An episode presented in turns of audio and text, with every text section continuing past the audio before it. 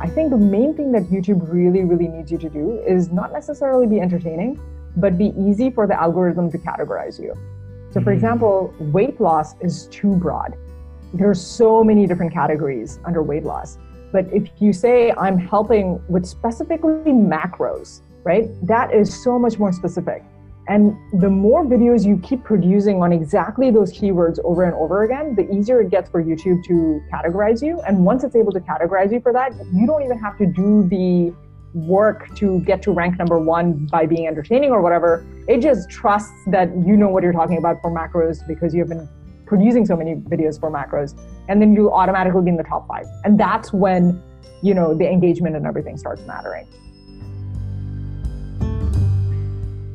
Tell us what you're working on and what's your story. Yeah, well, thank you for liking my Indie Hacker story and reading it. I know it was very long, so I appreciate it. So my background is I was an engineer at Microsoft, and I was struggling with fitness and with health in a way that is difficult to observe because I wasn't typically overweight. What I was is called skinny fat, where your body composition is just off, even though you look a certain way.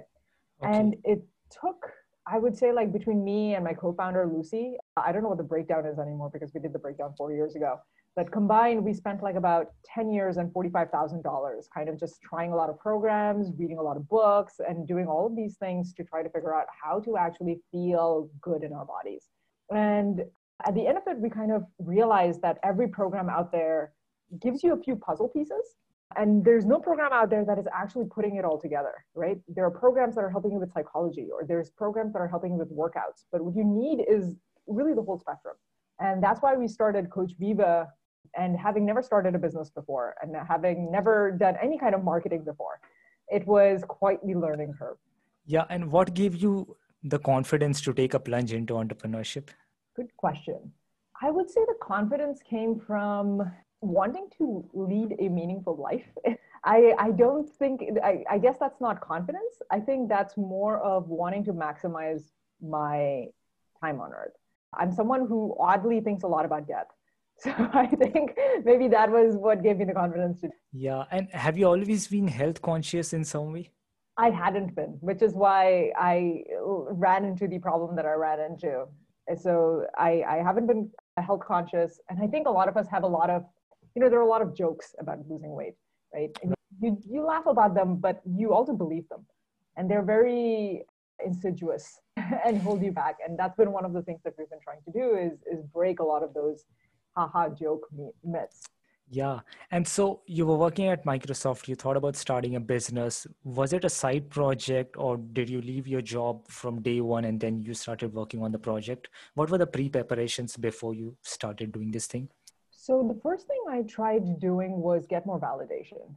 I tried to find other people who are also trying to lose weight and verify if they, unprompted, told me that they had the same problems that I did.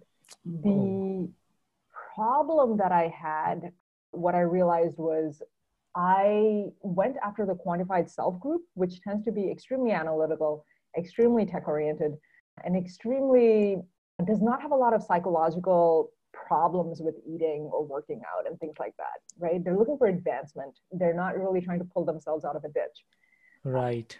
Yeah. And I also tend to be that kind of a person. So it was more like I was lacking a lot of the strategies. And it was only after a long time of talking to these Quantified Self people, I think I got some validation that yes, some of the problems that I was seeing are legit, where people don't know because of all of the contradictory information, what to do, right? So there's the strategic piece that was validated, but there was a thing there's like a whole iceberg, and the strategic piece is just the tip of the iceberg. And below the waterline is all of the psychological piece that I did not understand and did not get validated. And that was just a bunch of trial and error. And my guess is for anyone who is trying to sell any kind of product, unless you're selling to a business, I would say. I think if you're selling to a consumer, consumers, the things that hold them back is the psychological piece rather than the strategic piece, even though the only thing they voice is the strategic piece, and that's not really what's holding them back. That's step two. Right. And what are the questions that you were asking to validate your idea? Because I was talking to Arvid Karl the other day, and he has a SaaS product, and he was talking to me about The Mom Test, which is a very famous book. You frame your questions in a way in which basically you want to avoid false positives. And so how are you framing your questions? I was not following The Mom Test. I wish I had followed The Mom Test. I will say that. I've read that book. It's a really good book. Highly recommended. Yeah. I think the questions, if I recall, this was 4 years ago, the question that I was asking was meant to be kind of like, I started almost like a chronological thing. Is like, how did you start? What problems have you had? What have you actually tried? What have you paid for to solve this problem? What are the free things have you tried? What were the problems with all of these things? So I guess I did do The Mom Test to a degree. I followed that to the degree that I could. And the other problem that I also saw while interviewing these people was the stage of the journey that they were in. They were already really close to success. And especially with weight loss, a lot of people are very embarrassed to talk to someone about their weight loss journey. So just by virtue of them being open to talk to me meant they were so much further ahead that if I came up with something, it was too late for them already. Like they were already kind of succeeding. So it was like a dimension of the psychological piece, just talking to the market, which tends to be very analytical. And then also being in a niche where people were just farther ahead before they're ready to even talk to you face to face. Right. And so we have one piece that you have validated your idea that people do need this thing. What is the next thing that you did? The next thing that I tried to do was a stab at the hypothesis that I had with a solution that I wouldn't have to code up. So okay. the hypothesis that I figured out was what people want is essentially what I call insights, but what it is like really good coaching. It's like, look at my actual data and tell me what I should do next. Right? That's basically what they wanted. And I was like, well, that can just be done over chat, right? I don't need to like build anything for it. So I tried to do a mixture of, I tried to be the person that they're talking to over Facebook Messenger. And then, so we connected over Facebook Messenger, and then they had a Google Sheet that they could go look into, which I was populating with all of their information and like my suggestions. So that was the first like MVP that I did. Okay. And did you have a co-founder from day one? It wasn't day one. She was the first person I interviewed actually from Quantified itself. Nice. So that was amazing that happened. So I didn't have it from day one. I was looking for a co-founder. And then when I was writing like thank you holiday cards to all of the people who had agreed to interview with me. And then I was like, wait, you're also at Microsoft. And you really, really have this problem. Let's talk. And then we did a 3-month trial where we tried to build together this tool, which, you know, based on your macros and your calories is able to suggest to you what you can get from a grocery store, from a restaurant. And we decided we really liked working together. So we took it from there. Wow. And so how did you get your first users? Were those people you had interviewed earlier that were willing to try out the solutions that you were trying to build? No, they were too far ahead in their journey to actually make use of what I was building. The first people that we got was really from our personal network. So that was the best thing that we did, which is we basically shouted at everywhere we are at about what we're doing. And I've noticed that every time we do something like a launch, basically, there seems to be almost a pent-up demand for it. Like every time we have switched from offer A to offer B, there's like a pent-up demand that comes up. So there's always a rush in the beginning when you announce it to your personal network, and then it dies down. So you can't rely on it, but it's good for the initial rush whenever you do that launch.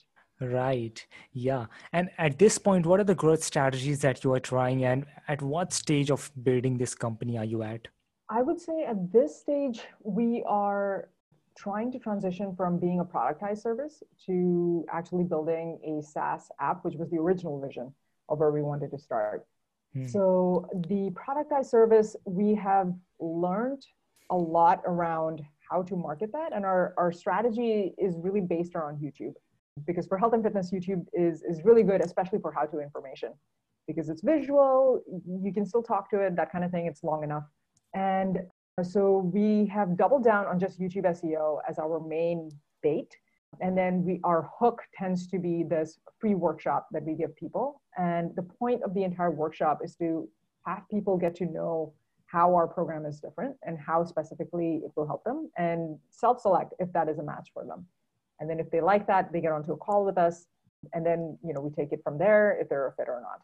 So that's really been the main marketing strategy that has been working for us. And it's been working for us in an evergreen fashion, which has been really good. So even if you stopped making YouTube videos, I am fairly certain we'll still get customers. And that has been a relief. Nice. And I was reading your Indie Hackers interview, and I guess I read somewhere that in the beginning, you were doing one-on-one consulting as an agency, and then you switched to productized service. So at what point did you start move from an agency model to offering a productized service model? It was at the point that we realized we couldn't scale anymore with our consultancy. So we were doing it because one-on-one can only go on for so long before you feel you have enough scale, but you've hit a ceiling. And then the other thing that also happens with it is you're also repeating yourself a lot, and to a degree that it feels like it's diminishing returns. And there must be a better way to package what you've learned. So we jumped, if you look at Nathan Berry's, you know, the founder of ConvertKit, right, like he has the wealth ladder thing, right? We literally ended up following that, and I didn't know it existed. So it was like retroactively, we were like, oh, there's a framework that he has put out. So yeah, we went from having, you know, trading time for money to actually doing a one-on-one service. And then in the one-on-one service, we learned a lot about our customers, like the psychological piece I was talking about that I had no idea. We learned a lot about that. And then we were like, we're confident we can actually productize it at this point. And then we started doing the productized service, which is where the whole YouTube and everything came in. Because, you know, when you're doing a service, you don't need that many customers. But then when you're doing a productized service, you do need more customers. So we got there. And then now we're finally at the stage where we kind of understand what pieces of the productized service are fulfilling what needs our customers have. And now we're going to look into where does the product, like an app, fit into that whole ecosystem. Right. And how many months into the future are you planning the SaaS application? We're hoping to get the first version out to our current customers of the productized service by the end of the year. And the first version is essentially what they're already duct taping together using our Google Sheets and Messenger bot. We're like, can we just like put that in one place, right? So that is the other beauty of jumping from this very incremental kind of ladder is everything is validated before you actually start, you know, building it and not using off-the-shelf solutions. Nice. And it's interesting that you mentioned YouTube SEO, because a lot of times for most YouTube creators, when you're trying to build a channel on YouTube, the primary focus is on the quality of videos that you're making. And the most common advice is make it entertaining because it's like television, and then focus on whatever you're trying to give them information about. And I was looking at the videos on your channel, and it couldn't be more different, and yet it works. So what was your idea behind making it so, in some sense, academic and not going towards that popular route and focusing on just the SEO thing and the numbers thing about health? Yeah, I think it really depends to niche, I would say. So if you're going after an entertainment niche, like if you're going to be the next Mr. Beast or something, I'm sure your strategy is completely different. I don't know what your strategy needs to be. But if you're doing something which is more a how-to oriented thing, I think the first thing you need to be very clear on is how are you going to stand out in that niche? And to be honest, I didn't know the answer in the beginning. And a lot of it is just experimentation. So the thing that, backing up even more, I think the main thing that YouTube really, really needs you to do is not necessarily be entertaining, but be easy for the algorithm to categorize you. So for example, weight loss is too broad. There are so many different categories under weight loss. But if you say, I'm helping with specifically macros, right? That is so much more specific. And the more videos you keep producing on exactly those keywords over and over again, the easier it gets for YouTube to categorize you. And once it's able to categorize you for that, you don't even have to do the work to get to rank number one by being entertaining or whatever. It just trusts that you know what you're talking about for macros because you've been producing so many videos for macros. And then you automatically be in the top 5. And that's when, you know, the engagement and everything starts mattering, right? And then after you or have narrowed down to which particular keywords you want to rank for, then The second thing is the format, which is what you're talking about, like how entertaining, how educational do you want it to be? And this is partly going to be what comes naturally to you. So doing scientific breakdowns is something that comes very naturally to me and Lucy. Like that's where our interests lie, is we're just very curious why people are doing what they're doing and how do things work, right? So that comes very naturally to us. And it's kind of a funny story. We saw another channel who was doing a lot of reaction videos. Like this woman was watching other person's what I eat in a day videos and reacting to it. Okay. And she was doing really well. So we're like, oh, this is a fun format. Also, it takes no scripting, so it sounds like less work. So Lucy and I tried to do reaction videos. And within like 2 or 3 videos, we realized like, we're not good reactors, because the point of a reaction video is catharsis, right? You feel, you want polarizing, like what the hell is going on? Right. And both Lucy and I are like, well, it makes sense in this context. And that people are just like losing interest. That is not the point of a reaction video, right? Right. So there are many, many formats. And I encourage you to actually just like list what all those formats are. And if you look at your favorite channels, you'll figure it out, right? And just experiment on all of those formats. And you'll see one comes very easily for you and it does really well.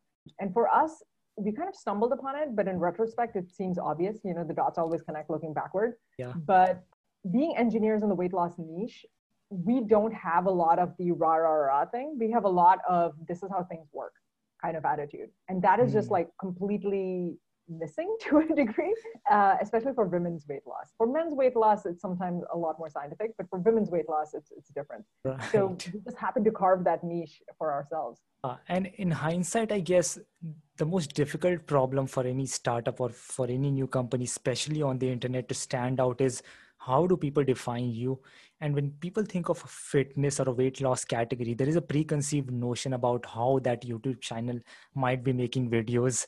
And you have all these bodybuilders and they have 6-packs and they're trying to make it sort of hustle, hard work, that kind of a categorized thing. And then they look at your video and it's very different. And for a niche audience, somebody who's very analytical, somebody who's a nerd, it just hits the target audience really well.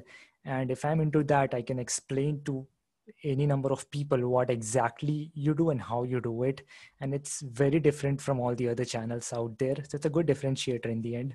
Yeah, absolutely, you hit it spot on. Yeah, and you did something very interesting about YouTube SEO, because I had not heard people trying YouTube SEO in so much depth. So can you elaborate on your YouTube strategy? Say you are uploading a video tomorrow. What are the things that you do in terms of SEO? Yeah, definitely. So we have a list of YouTube keywords, mainly like phrases that we really want to rank for. So PCOS, which is polycystic ovary syndrome. So we have made a sheet, and in the sheet, what we did was we listed everything around weight loss that we feel we have expertise in. And then we created a column with search volume using Keywords Everywhere. And then we created a column using TubeBuddy, which is this YouTube extension, on how many videos are there for that phrase. And if the video pool is extremely big, like over 100,000, and you're just starting out, it's like way too competitive. You're never going to rank, right? And the last one was business value. Like how likely do I think is this person going to pay for my service, right?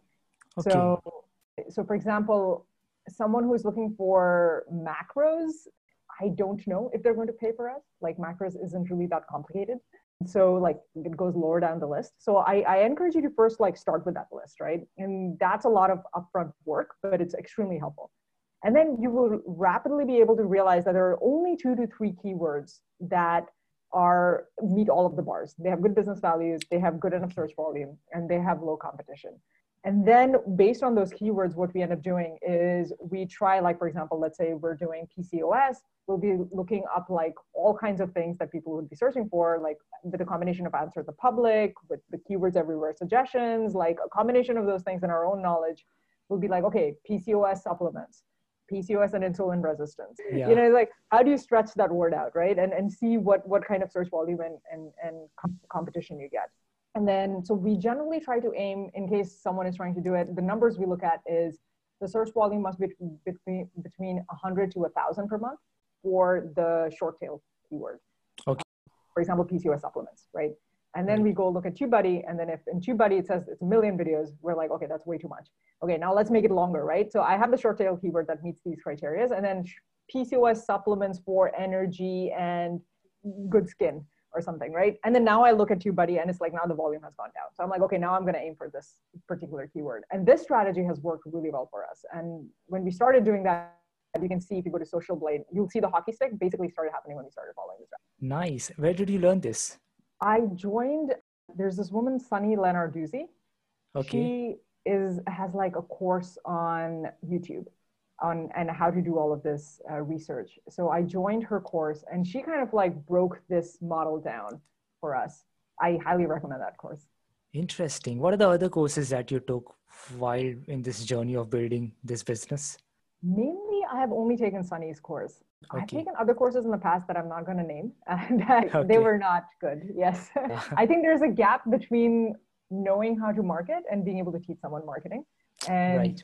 Not remembering all the steps that it took to get you to where you're at. So yes, there have been other courses that I've taken that I'm not going to name, but you know, it's worth the risk just in case you hit the right one. Right. Yeah. And you said this was your first business. So where were you learning all these things, product market fit or trying to grow an audience? I started off learning, my very first book, I would say, was The Lean Startup. I think that's the gateway book for a lot of us. Yeah. So that was the very first book. And I kind of went into a rabbit hole of the entire Lean series, everything that I could find. I was on like the Startup Weekly Digest and things like that and whatever, you know, it was just like a daisy chain into a lot of things. So it was a lot of product oriented stuff that I looked at. And I looked at the marketing advice that I got from that crowd. But what I found was when I actually started doing the work that the marketing advice that they had was more geared toward companies that have some cash to burn. I do not have cash to burn being bootstrapped. Right. And there was a low point.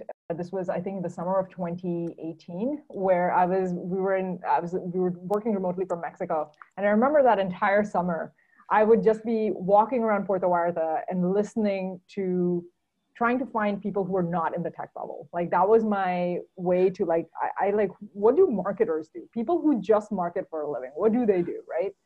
And that's how I found, you know, on YouTube, a bunch of these people who are just like teaching coaches or teaching pure just marketing. Like how do you market? How does direct response marketing work? That was mind blowing to me. And that's how I found all this. The first person I found was Clark Kegley. I don't think he does marketing anymore. Okay. And at the time he was talking about Russell Brunson, and that's how I got introduced to Russell Brunson. Right. And then once you find Russell Brunson, you start finding a lot of people. Yeah. I think I was watching Grant Cardone's video and then Russell's video came up. And if you watch Russell for 5 minutes, you'll watch him for 50 hours. You won't even, he's very good. Yeah. If he had not built sales funnel, he would have built $100 million speaking business either ways. I think you're right. Yes. Yeah. And I was reading your about page and yesterday I messaged you about that as well. It's a very well written copy. So did you write that or did you hire somebody to write? No, we wrote that. Yes. Wow. Interesting. Did you learn copywriting? No, this was also all after, you know, finding Russell Brunson, and then we bought his Funnel Scripts. I think that's one of the products he sells, and we're not subscribed to it, but it taught the basics of copywriting. And then that kind of pushed me into just learning copywriting. And there was this one course, speaking of courses, it's by the Moran brothers, the people who own SAMCart. Right. They had a course called the One Page Funnel. I don't know if they offer that course anymore. Oh, yes. I think I've heard of that. Yeah. Yeah. So that particular course is essentially, you know, they marketed however they want. It's a copywriting course. Like really, that's what it is. It's teaching you how to write one page.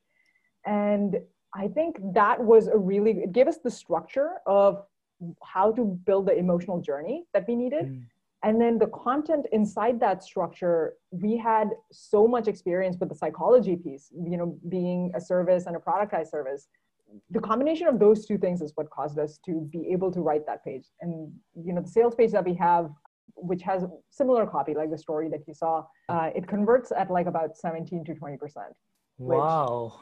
Which, you know, when I compare, when I see the benchmarks from you know, the typical landing page sites, I feel like we're blowing it out of the water. It's very good. It's very good. And was that one of your first iterations, or did you practice copywriting for weeks and weeks? It was, that particular page was our first iteration. There have been very minor changes to that page. But before that, we have tried writing a lot of landing pages that did not work out. So what I mean is that particular page was for a particular offer, and okay. that went very well. But then before that, we had other offers that we wrote landing pages that did not do well at all. And for somebody who has never tried copywriting, taking a course, okay, somebody can buy a course, but then what is the best advice once you've gone through a course to learn copywriting? Practice. Right. I would say like practice a lot. That is the only way to do it. Have you heard of The Hustle? Yeah, Sam Parr, Shaan Puri. So I was listening to this interview of Sam Parr, and I don't know if you've heard this story, but for 6 months before starting Hustle, Sam locked himself into a room and he used to rewrite all the great copywriters. So he had a list of all the great 100 copies of all time, and then he would write them down. He would just basically copy them word to word. And then I think he wrote down a couple of novels as well, very, very famous novels. And over time, he said that his writing automatically got better because just by practicing the very, very famous copywriters. And so that was his best advice. And, but you know, going back to the point that you were saying, they have done a lot of work to build that level of momentum. Yes. You know, and I think the one thing that I want to highlight from what you're saying, I think part of it is, of course, copying what, you know, as you rewrite the words that other people have said, you will learn, like, you will, through osmosis, kind of learn like the structure in which to say things. Yeah. The breakthrough thing that I also want to talk about is really kind of deeply understanding what are the beliefs that your customer has. Because that page that we have for the sales page, it barely says anything what's in the program. Like literally, right. Even our workshop doesn't say what's in the program. We don't even have a screenshot, right? The screenshots you saw in the Indie Hackers interview, like those were the first time we had it. And people are buying it, right? And the reason they're buying it is not because of the solution. It's because they believe that we understand their problem. And we understand their problem at such an intimate level that they trust us. And it almost doesn't matter that we don't have a solution or we have a solution. It's like, if you really can speak to their deepest fears and their, you know, this is the typical thing, I'm going cliche, but like, if you can break down their beliefs, right? And this is where Russell Brunson's Expert Secrets really helped me, because he gave a framework of how do you figure out their fears. And he talks about like, everyone has beliefs, and they have internal beliefs that are holding them back, external beliefs that are holding them back, and beliefs about your vehicle that are holding them back. And if you can address all of them with a story that breaks those beliefs so they can form new ones, you have a winning copywriting sales page. Wow, this sounds very interesting. So what was the name of the course of Russell Brunson? This is a book. It's Expert Secrets. Okay, yeah. Is there another book named .com Secrets? Yes. Yeah, because I was confusing these. Yeah, all of his books are secrets. There's Traffic Secrets. Yeah, Traffic Secrets. And yeah. I wanted to talk to you about YouTube. So when you started making YouTube videos, obviously, out of all the social media platforms, it is the most difficult thing to grow a page is on YouTube. And at the same time, you get the most sticky audience. If somebody is giving 20, 30, 50 minutes of their time, they are more likely to buy from you rather than watching a video on Instagram. And so how many weeks after you had started making videos did you start getting sales from YouTube videos exclusively? Or maybe you could track down some sales to the YouTube videos that you were posting? I think the first time it happened, it took about 6 to 8 months, I would say. And this might be artificial because we didn't pitch to our audience until 6 to 8 months later. So when we did pitch 6 to 8 months later, we got like a few sales that from the YouTube audience directly. And then when we started pitching in every video, which is what we do, it just shot up. So wow. I don't know how much of that was because it takes time before people will buy from you, or was it just because we weren't pitching? Like, I can't tell the two apart. Yeah, for the first 6 to 8 months, was it intentional of not pitching, or did you not have any? No, we were being one of those people who are just like, people know. But then, you know, you look at your analytics and you realize that's not true. Like 98% of our watch time comes from people who are not subscribed to us. Okay. Interesting. So everything is organic traffic? Everything is organic. Yes. Wow. Very interesting. And what is your sales funnel on the website? So the people who watch the video, we tell them they can either watch our workshop, which is, you know, which teaches them about the beliefs they need to have in order to succeed in the program. And then the end of it, it also asks them to book a call with us. So we usually do get onto a call with people because it is, you know, it is a high ticket program. So it's like, you know, in the thousands of dollars. So You get onto a phone call and then we have a, you know, a typical sales call, right? Sales script, all of that jazz.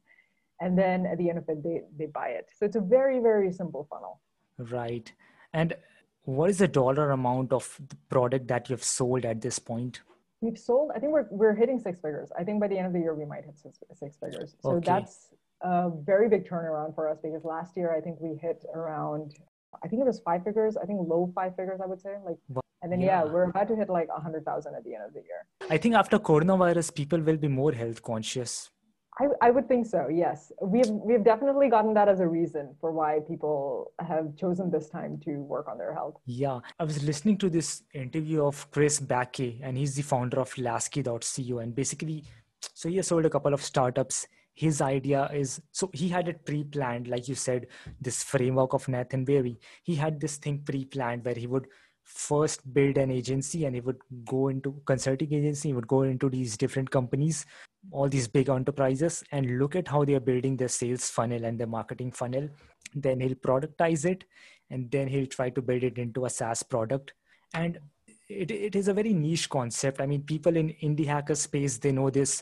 People in startup space, some people know this, but beyond that, not a lot of people are aware of this. And so most people have this idea of, I'm in this job, I cannot leave this job, because entrepreneurship for most people is you either are in a job or you are in business.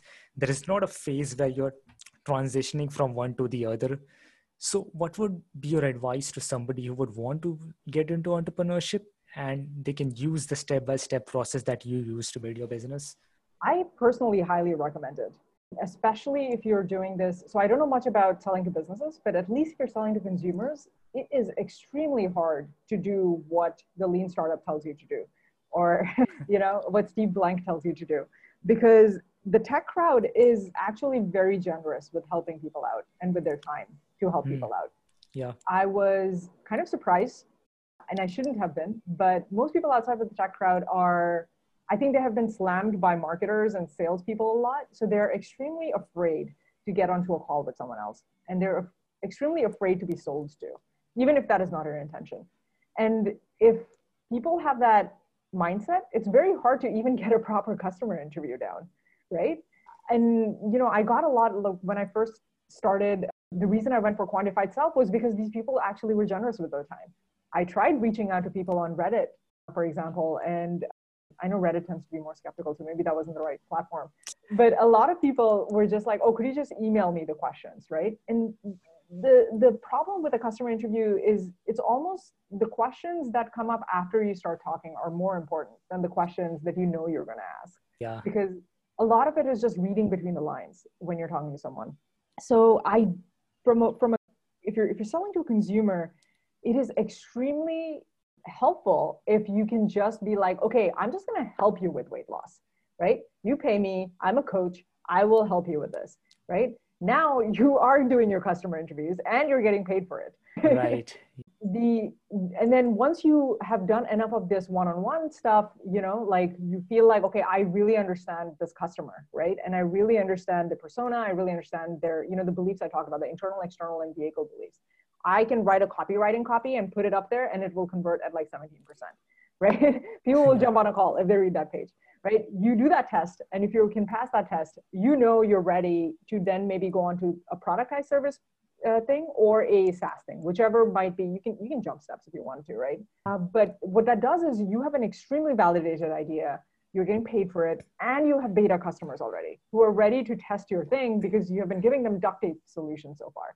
Right. So I highly recommend this approach. Like, I am so much more confident that even the first version of the app is going to be so much more successful just because I've tested it already so much. And at what revenue figure do you think this project will be at a scale where you will want to hire somebody? I think probably 1 million is my guess. Yeah. I am constantly surprised by how scrappy you can be, but I understand that there's also a trade-off, right? You don't want to be scrappy because it's diminishing returns after a certain point of time. So my guess is it's probably at about 1 million. And are you building a list somewhere, an email list or a community? Yes. So the people who join for the workshop, they also get onto our email list because not all of them jump on a call with us. Like usually around 28% to 30%, depends on the month, they jump on a call with us. So the other 70%, we put on our email list and we nurture them with essentially what and why content. Because again, when we're talking to consumers, a lot of it is around just the psychology piece of it, right? If you give a lot of how, your email, what we found is people don't open our emails if you give a lot of how. People are like, oh, I need to read this when I have time to focus. And guess what? That time to focus never happens, right? Oh. Which is why if you see emails from, for example, Ryan Holiday, who has a 50% open rate, right? His emails have no how. They just make you feel good. And they make you feel like, oh, this is the life I want to live. And guess what? He has 50% open rates, right? So yeah, that is an interesting take. Yeah. Right? So we've tried to model Ryan Holiday, I guess. And then we have started noticing, well, people actually open our emails. And now you can actually have a conversation. So that's what we try to nurture them. But I will say we haven't figured out very well how to get people to convert if they did not convert in the first month. That's been hard for us, at least from a weight loss consumer perspective. I don't know if other weight loss businesses have the same problem. I notice a lot of weight loss businesses don't actually email their list. They usually just do promotions or they point to a blog post. So I wonder, based on this behavior, I'm wondering if there's something special about this niche where like people are just not able to figure out email. I don't know what's going on, but we're struggling with that part. It's not a bottleneck in our sales engine right now, so I'm not focused on it, but that's the other thing, right? You want to map out your entire funnel and then only work on the bottleneck. Right. And with the YouTube videos, what are the kinds of videos that you're trying to make? Do you have a content strategy where this week we are trying to post these kinds of videos and the next week we'll transition to something else? Yes. So we batch our content on a monthly basis. So we usually have a YouTube week and we push out like content for the entire next month. So that is a lifesaver. And then the types of content that we do through experimentation, we have found two types of content to do really well for us. The first one is a purely, scientific breakdown, kind of like how do you do something kind of content. And then the second that I would attribute most of our success to is writing on keywords that people are already searching that are not informational. So it's a product keyword of some sort or a person keyword of some sort. So I would highly recommend anyone who's trying to do YouTube to figure out what are the products or entities that people in your niche are already searching for. And do something different in that.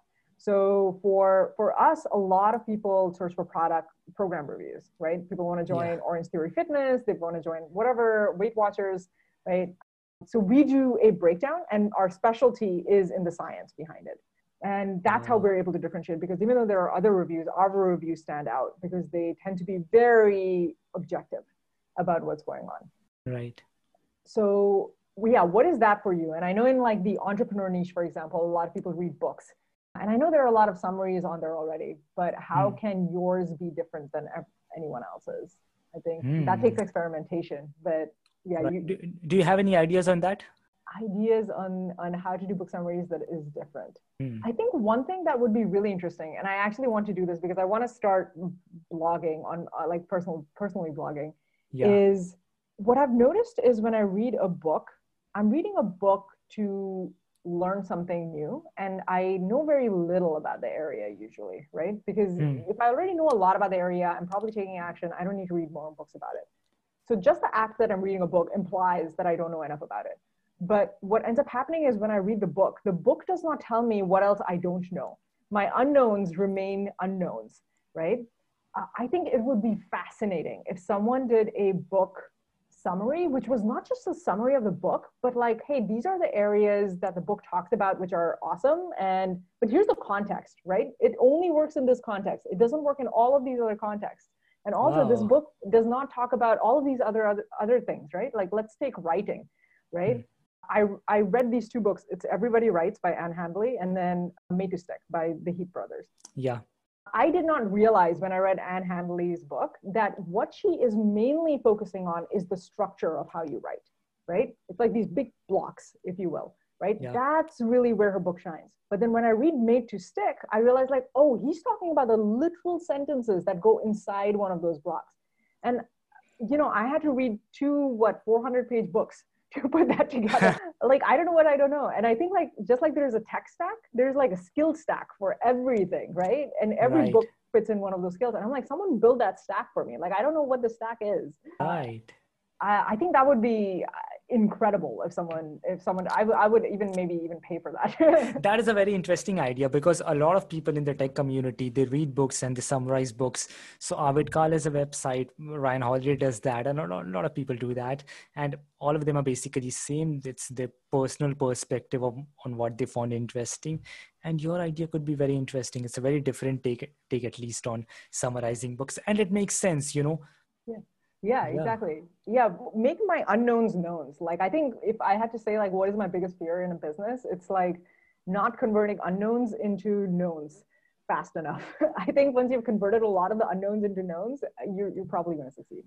Right. Very interesting. And if nerds want to get healthy and if they want to connect with you, maybe what would be the best place to do that? Oh, awesome. Yes. Nerds who want to get healthy, you can either, I'm on Twitter, so it's @richardprasad.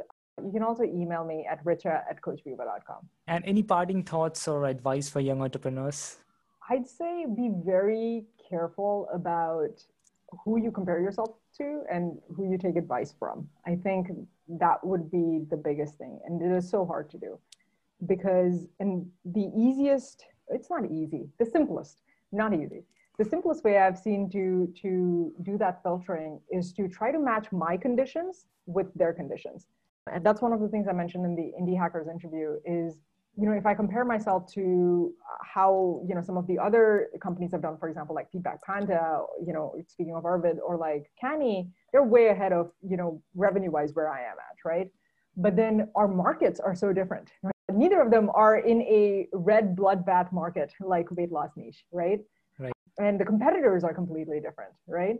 So compare yourself to people who are actually in the same place, in the same market conditions as you are, and are also funding their business the way that you are.